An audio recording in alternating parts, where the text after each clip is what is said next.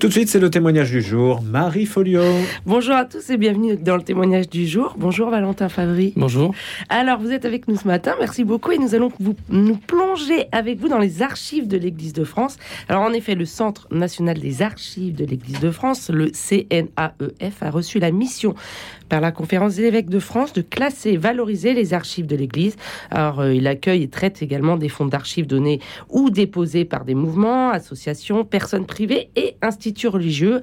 Au total, ce sont 6 km d'archives sur l'histoire contemporaine de l'Église de France qui sont conservées. Alors, quoi, à quoi servent exactement ces archives? Que trouve-t-on comme trésor du passé?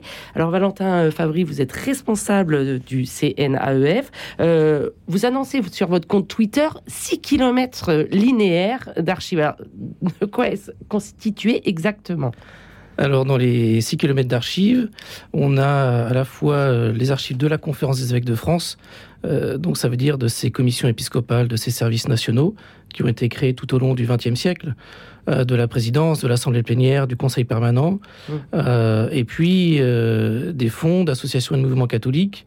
Euh, nationaux, toujours, euh, toujours ce caractère national. On n'a absolument pas euh, d'archives euh, diocésaines, d'archives d'associations locales. Ce sont bien des associations nationales. Donc, je peux vous donner quelques exemples Ah bah oui. d'associations.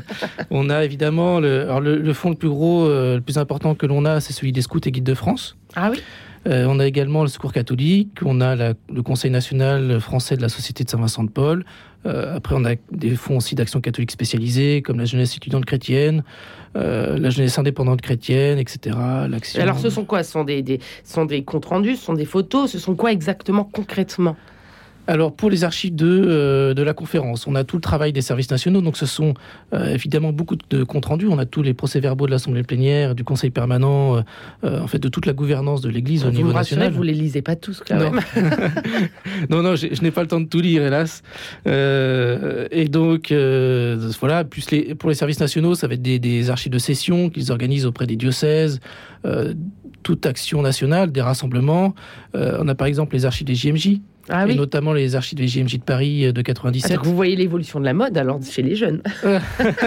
oui, quand on a euh, les photos, c'est assez euh, intéressant pour ça, effectivement. Ouais, ouais. Euh, et puis pour les, les, les, asso- les- les associations et mouvements, bah, on a effectivement des archives très administratives sur la gouvernance de l'association, assemblée générale, conseil d'administration, et puis ensuite effectivement tout ce qui est rassemblement Ouais, organisé par les associations au niveau national. Ouais, ouais, ouais. Et alors, vous, en tant qu'archiviste, c'est quoi votre rôle?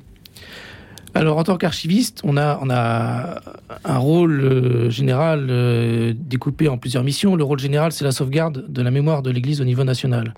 Vous êtes le gardien, quoi. Voilà. Ouais. Euh, et euh, les missions spécifiques, c'est d'abord la collecte. On va aller chercher les archives auprès des services nationaux, auprès des associations, etc. Euh, on les conserve dans des magasins selon des normes bien précises, avec rayonnage. Quand vous Euh, dites magasin, c'est. euh, Magasin d'archives, pour moi, c'est une pièce où il y a des rayonnages Ouais. dans lesquels on range nos boîtes d'archives. Ah, vous appelez ça le magasin. C'est un magasin, c'est le Comme terme piochez. euh, professionnel. Voilà. ah oui, d'accord. Ça. On en fait des inventaires, des classements, Mhm, dans le but de les rendre consultables aux chercheurs. mhm. Et ensuite, on les communique aux chercheurs, évidemment, dans notre salle de lecture. Et puis, on peut les valoriser aussi autrement par des expositions, des colloques, des publications. Oui, donc euh, vous n'êtes pas que la tête dans les papiers. Exactement. Oui, vous Merci pouvez faire. de préciser. Oui, Parce que on en parlait tout à l'heure en studio, mais c'est quand même on, on, fan- on fantasme, c'est une façon de parler, mais on rêve beaucoup sur le rôle de l'archiviste. On l'imagine avec ses lunettes et penché toute la journée Et sur oui, ses papiers, mais c'est pas que ça. Il y a encore beaucoup de, de clichés, lieux communs Voilà, sur, ce métier. Ouais. Euh, mais euh, beaucoup de, de- de mes confrères et consoeurs sont jeunes, hein, jeunes Oui, diplômés. parce que c'est vrai qu'on a plutôt tendance à voilà. Alors, les cheveux blancs fous. Dans euh. l'église, on a tous les âges. Et donc, c'est vraiment multigénérationnel. On peut avoir le, le prêtre euh, à la retraite ou le bénévole euh, à la retraite également. Mais on a aussi euh, des jeunes diplômés de plus en plus Ouais. qui, euh, qui sont embauchés. Et alors, de quoi il faut être passionné finalement pour être archiviste? De l'histoire ou seulement Alors- de- du contraire de la matière? Il faut évidemment un intérêt pour l'histoire, parce que sinon ce serait compliqué de, euh, ce serait compliqué de travailler, je pense, hein, euh, sans intérêt pour l'histoire. Mais surtout, pour moi, ce qui est important, c'est l'intérêt pour la source. La source qui sera étudiée euh, par les chercheurs aujourd'hui, demain, après-demain. Ouais. Vous, à travers votre métier, qu'est-ce que vous aimez voir? Qu'est-ce que vous aimez euh, toucher du doigt? Moi, ce qui, ce qui est particulièrement intéressant, c'est de, de, lire les, les, textes écrits des années auparavant par des personnalités euh, euh, connues. Par exemple, l'abbé Rodin, euh, on a toutes ses archives. Mmh. Et c'est toujours, euh, toujours assez émouvant de, de lire euh, la correspondance euh, que l'aumônerie générale des prisonniers de guerre créée par l'abbé Rodin avant le secours catholique, on ne le sait pas toujours, Ouais. que dans ce fonds d'archives, il y a des, des lettres d'aumôniers de prison euh, adressé à l'abbé Rodin, et ça c'est toujours, euh, toujours très touchant. Ouais. Vous découvrez du coup euh, ce, ce l'abbé Rodin différemment?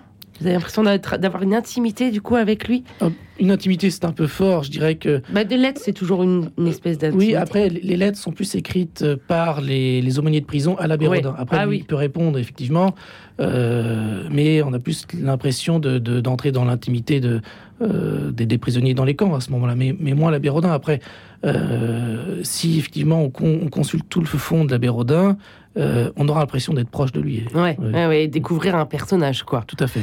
Et, euh, et donc, qui, donc, vous avez expliqué euh, qui, quelles archives vous avez, mais qui a accès à ces archives? Moi, je peux y aller euh, Alors- et dire, ah bah tiens, je voudrais voir ça? Oui, oui, tout le monde, tout le monde peut avoir accès aux archives. Euh, on est simplement ouvert sur rendez-vous, donc il faut d'abord nous contacter pour prendre rendez-vous. Euh, voilà, donc Il n'y a pas une raison, j'ai pas besoin de vous avancer une raison pour les archives communicables, il n'y a aucune raison de, à avancer pour mais, consulter les ah, archives. communicable. Voilà. Ensuite, on a, comme tout service d'archives, dans le public ou dans le privé, des délais de communicabilité Hum. euh, qui sont là pour protéger la, con- la, la confidentialité de certains documents ou la vie privée des personnes. Hum. Euh, ces, ces archives-là ne sont pas communicables immédiatement, euh, mais une dérogation peut être demandée et dans ce cas-là, il faut la motiver. Et donc, euh, je le disais en introduction, c'est l'histoire contemporaine, donc c'est 20e, 20e et 21e siècle. Est-ce qu'à travers ces archives, du coup, vous pouvez voir euh, l'évolution de l'Église de France? Est-ce que vous avez, voilà, est-ce que vous êtes témoin de cette évolution? Oui, bien sûr, euh, autant par les archives de la conférence que par les archives du mouvement, peut-être d'ailleurs plus par les archives du mouvement, parce que les archives de... Donc de des la- scouts, des, Oui, euh, oui. des associations. C'est ça. Ouais. Euh, donc oui, on a tout énormément d'archives du XXe siècle. C'est quasiment que du XXe siècle d'ailleurs. hein. Et Ouais. puis aussi, on a toutes les archives du Concile Vatican II. Enfin, les archives de, de France. Et ça, c'est énorme, les Vatican archives du, du Concile Vatican II. Oui, oui, et puis notamment euh, sur toute la liturgie, hein, euh, oui. euh, toute la réforme liturgie du Concile Vatican II, nous avons absolument toutes les archives euh, produites à l'époque par le Centre national de pastoral liturgique. Ah ouais. Et alors, qu'est-ce qu'elles vous disent? Qu'est-ce qu'elles vous racontent, ces archives? Alors on a... euh, J'imagine que vous n'avez pas tout lu non plus, parce que ça doit être énorme. Non, mais- bah alors, non, non. Euh, en fait, ce sont, ce sont la- en général les étudiants de l'Institut supérieur de liturgie de l'Institut catholique de Paris qui viennent consulter ce fonds-là. Hum. Euh, c'est quand même sur la réforme liturgique, on a sans doute plus de 100 mètres linéaires euh, d'archives. Alors, 100 mètres linéaires, je précise, c'est vraiment, on met sur une table et bling, on a les 100 mètres d'archives. Ah, voilà. Si pour se représenter, on peut considérer que si une boîte d'archives c'est 10 cm. Euh, c'est 10 cm linéaires, vous multipliez 100 mètres par 10 et ça vous fait 1000 boîtes. Quoi. C'est Voilà. étourdissant. Voilà. Donc on a en fait des, des textes euh, liturgiques annotés par, euh, euh, par certains prêtres du CNPL. euh, euh, donc on a vraiment en fait les documents de travail qui ont amené à la réforme liturgique. Ouais. Euh, et alors, que- qu'est-ce que ça vous a apporté sur cette réforme, justement? Comment vous l'avez vu? Comment vous l'avez appréhendé? Alors moi je l'appréhende pas forcément puisque euh, ce n'est pas moi qui, qui étudie les, les Non, documents. mais vous êtes forcément un peu témoin de le fait de, que ça passe dans vos mains. Ah bah bien sûr. Euh, après le, le fond est, moi je l'ai pas vu rentrer parce qu'il est rentré il y a des années de ça. Oui. Mais, euh, mais oui, mais c'est vrai que c'est des masses de papier qu'on sort des boîtes. donc c'est vraiment la réforme liturgique, c'est vraiment un événement. Euh, rien que par le volume, on, on voit qu'il y a énormément Ouais, de voilà, travail. c'est ça. Mm. Rien que par ça. Et est-ce qu'il y a une, euh, il y a des archives qui vous passionnent plus que d'autres? Euh, Oui, après, je- ce serait difficile de vous sortir un exemple comme ça, puisque ça dépend vraiment de ce qu'on est amené à recevoir ou à faire. Euh, mais dès qu'on reçoit un fonds d'archives, en général, euh, c'est toujours très intéressant de, de voir ce qu'il y a dedans.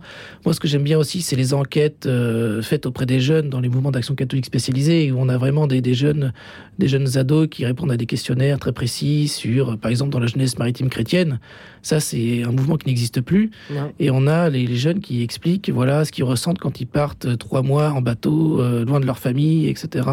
La jeunesse maritime chrétienne. Ouais, ouais. Et ça, c'était un mouvement comme du scoutisme. C'était. C'était un mouvement d'action catholique spécialisé, comme la, au même titre que la JOC, la GEC, euh, la JAC, etc., Mhm. euh, qui ensuite est devenue euh, la jeunesse de la mer. Et maintenant, euh, il n'y a plus la jeunesse de la mer, ça a été dissous, mais il y a mis la- encore la mission de la mer. Ah oui, d'accord, d'accord. Et donc vous découvrez ces jeunes à travers euh, Ouais, et leurs préoccupations alors? tout à fait, donc dans les années 50, 60. euh, Et alors ça, quelles étaient leurs préoccupations?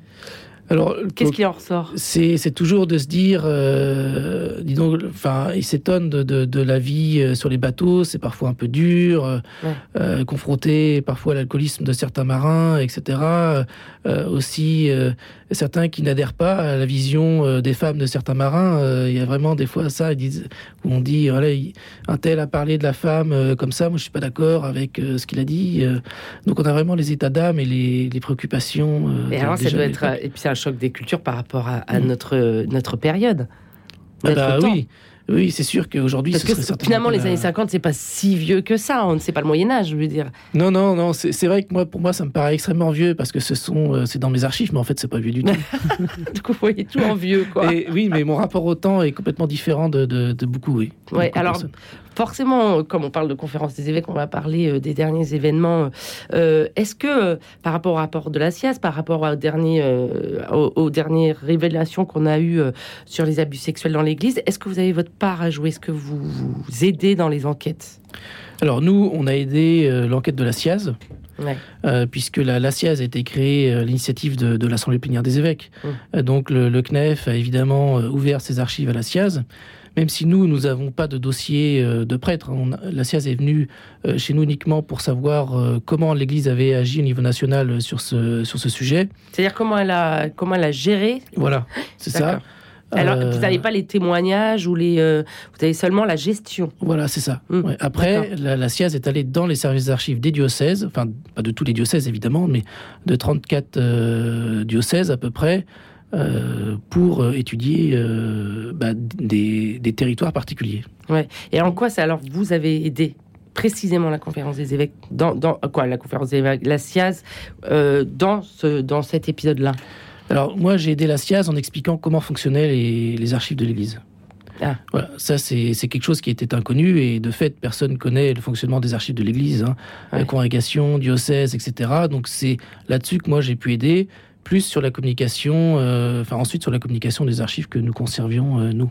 Oui, parce qu'on a un peu, à- on a un peu tendance à tout confondre quand on parle archives, justement ce que vous disiez, Mm. les, les- les territoires qui eux ont vraiment les témoignages, et vous c'est plus euh, généraliste en fait. Voilà, c'est ça, Donc euh, vous n'avez pas le même rôle que les territoires où là on va aller chercher les témoignages en eux-mêmes? exactement. Ouais.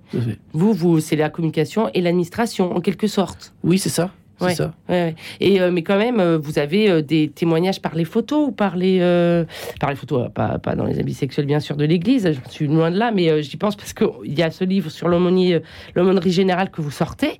Donc là, c'est c'est des témoignages vivants aussi par ces Oui. photos. Oui, alors là c'est des témoignages complètement différents, mais c'est parce que il y a des témoignages adressés à l'aumônerie générale des prisonniers de guerre, qui Ouais, est donc un organisme central et national. Ouais. Et c'est comme ça que nous ensuite on les a récupérés. ouais. On a un peu du mal à faire la part en fait. Vous voyez entre le- les petits les, les témoignages qui sont répartis dans dans les territoires et vous. Alors On a l'impression que vous allez centraliser tout ça et en fait c'est une erreur. Oui, c'est une erreur parce que, enfin, une erreur, une confusion plus, Euh, puisque euh, en fait, la différence est facile à faire. À partir du moment où une institution a un ancrage territorial euh, local, par exemple, euh, euh, une association, une association d'aide, enfin de charité au niveau diocésain, ces archives iront au diocèse. Hum. Si il y a une antenne nationale, enfin un gouvernement national d'une association, on va recevoir les archives de l'antenne nationale, mais si celle-ci a collecté des, des témoignages locaux, on va les recevoir également. D'accord. Il faut, nous, on réfléchit selon la logique de producteur. Mm. C'est toujours ça. On va pas aller chercher euh, des archives euh, ici ou là parce qu'elles nous intéressent, mais on va collecter auprès d'un organisme national qui, lui, aura peut-être fait une collecte, euh, par exemple, de témoignages euh, au niveau national pour son propre fonctionnement. Mm. Mais c'est ensuite, quand il nous les dépose, que nous, on va les récupérer. Et alors vous, personnellement, quel regard ça vous a permis d'avoir, de porter sur l'Église, votre métier? C'est quelque chose que vous avez toujours voulu faire, déjà, archiviste. Archiviste, oui, je suis diplômé euh, en archivistique, hein. donc ça a toujours été le métier que, que j'ai voulu faire. Euh, et ensuite, euh, quand je suis arrivé au CNEF, je ne connaissais pas euh, enfin, mal l'Église au niveau national. Donc déjà, ça m'a permis de connaître vraiment le fonctionnement de l'Église. Mmh. Euh... parce que ça semble très compliqué pour oui, oui. le quidam en tout cas. C'est ça, et de fait, beaucoup de, de, de, de personnes engagées dans l'Église, dans leur paroisse, etc., connaissent mal ou ne connaissent pas la conférence des évêques de France. Ben non. Et donc déjà, moi, j'ai eu tout cet apprentissage à faire et je me suis rendu compte que c'était... C'est compliqué ou pas alors? Euh, Oui, bah, c'est ce que j'allais dire. Je me suis rendu compte que c'était euh, au niveau historique, euh, quand même très complexe. Hein. Les, les, les, organigrammes changent tout le temps. Euh, il y a eu plusieurs réformes depuis le début, en fait, depuis que l'Assemblée la, des cardinaux a été, et archevêque a été créée en 1919. L'Église au niveau national change très souvent. Ouais. Euh, ensuite, il y a eu les commissions épiscopales de créer, des commissions qui sont parfois devenues des comités, parfois des conseils, parfois qui ont disparu, parfois qui ont été fusionnés.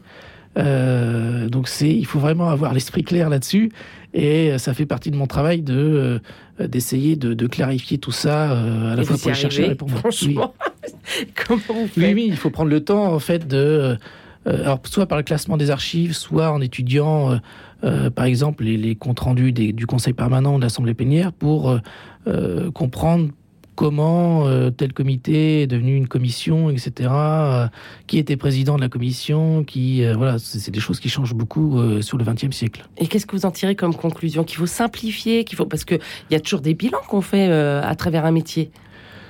Oui, oui bah, de toute façon, le, il y a un chantier actuel qui est le chemin de la transformation euh, de la conférence qui est, qui, est, qui est, en plein dans le sujet. Et vous allez y participer dans, à ce chantier J'y participe en tant que directeur de service. Ah, tout à fait. Euh, mais euh, ce qu'on peut, ce qu'on peut tirer comme conclusion, enfin euh, brève conclusion de, de, tous ces changements, c'est que l'Église a, a, essaye de s'adapter aux réalités sociales de l'époque, mmh. qui changent extrêmement vite. Et donc, c'est comme ça qu'on voit des commissions qui disparaissent, d'autres conseils qui sont créés, des services nationaux qui sont créés, euh, d'autres qui sont qui ont disparu, etc. Donc, c'est un changement permanent, euh, mais qui est dû en fait euh, au changement du monde. Donc, vous, vous pouvez donner votre, vous avez votre mot à dire pour amener cette simplification, on va dire, de l'Église, quoi, du fonctionnement de l'Église. Alors, je ne sais pas si ce sera une simplification. Euh, ouais. C'est une transformation, ça c'est sûr. C'est une transformation. Euh, mais euh, bon, par expérience, on sait que l'Église n'est pas forcément toujours la plus apte à simplifier les choses. Ouais, mais moi, c'est en tant que directeur de service, je peux donner mon opinion euh, avec mes collègues, tout simplement. J'ai ouais. pas forcément de, de rôle majeur dans, dans, ce, dans, ce, dans ce chemin de transformation. Il y a aussi tous les référents diocésains euh, qui ont leur mot à dire dans leur province aussi. Ouais. Mmh. Et qu'est-ce que vous avez envie de, à travers tout ce que vous avez découvert dans ces archives de l'Église, qu'est-ce que vous avez envie à dire à quelqu'un comme moi qui n'y connaît rien? Qu'est-ce que vous avez envie de témoigner de cette Église? Alors moi, ce que j'ai envie de dire, euh, si vous me laissez la parole libre euh, euh, sur ce sujet, c'est de de, de dire aux gens, alors aux personnes, aux personnes physiques comme aux personnes morales, de bien, de bien penser à, à sauvegarder leurs archives, ah. puisque trop souvent on voit des, des fonds d'archives qui sont détruits. Euh, parce que les gens trouvent que c'est pas précieux finalement ils se rendent pas compte plutôt que c'est précieux voilà ils se rendent pas compte ou alors ils n'ont pas le temps de s'occuper par exemple euh, des archives par exemple quand euh, une personne décède euh, on n'a pas forcément le temps euh, ou le, la préoccupation de, du fonds d'archives euh, dont on hérite. Et donc, on va en est tenté de tout, tout jeter à la poubelle. Et c'est parfois ce qui arrive. Ah. Euh, et pour les personnes morales, associations, mouvements, quand ils sont dissous, il faut absolument prévenir un service d'archives quelconque, diocésain ou même le CNAF, euh, de, son, euh, de sa dissolution pour qu'on puisse récupérer les archives. C'est très important euh, pour la mémoire de l'Église. Oui, en fait, il faut garder ces témoins de l'histoire. Voilà, c'est ça. Les archives sont les témoins de l'histoire. Exactement. Ce sont les, les traces du passé qui seront étudiées à l'avenir par les chercheurs. Bon, bah merci beaucoup Valentin Favry. Donc, je rappelle plaisir. que vous êtes le responsable du Centre national des archives de l'Église de France. Et alors demain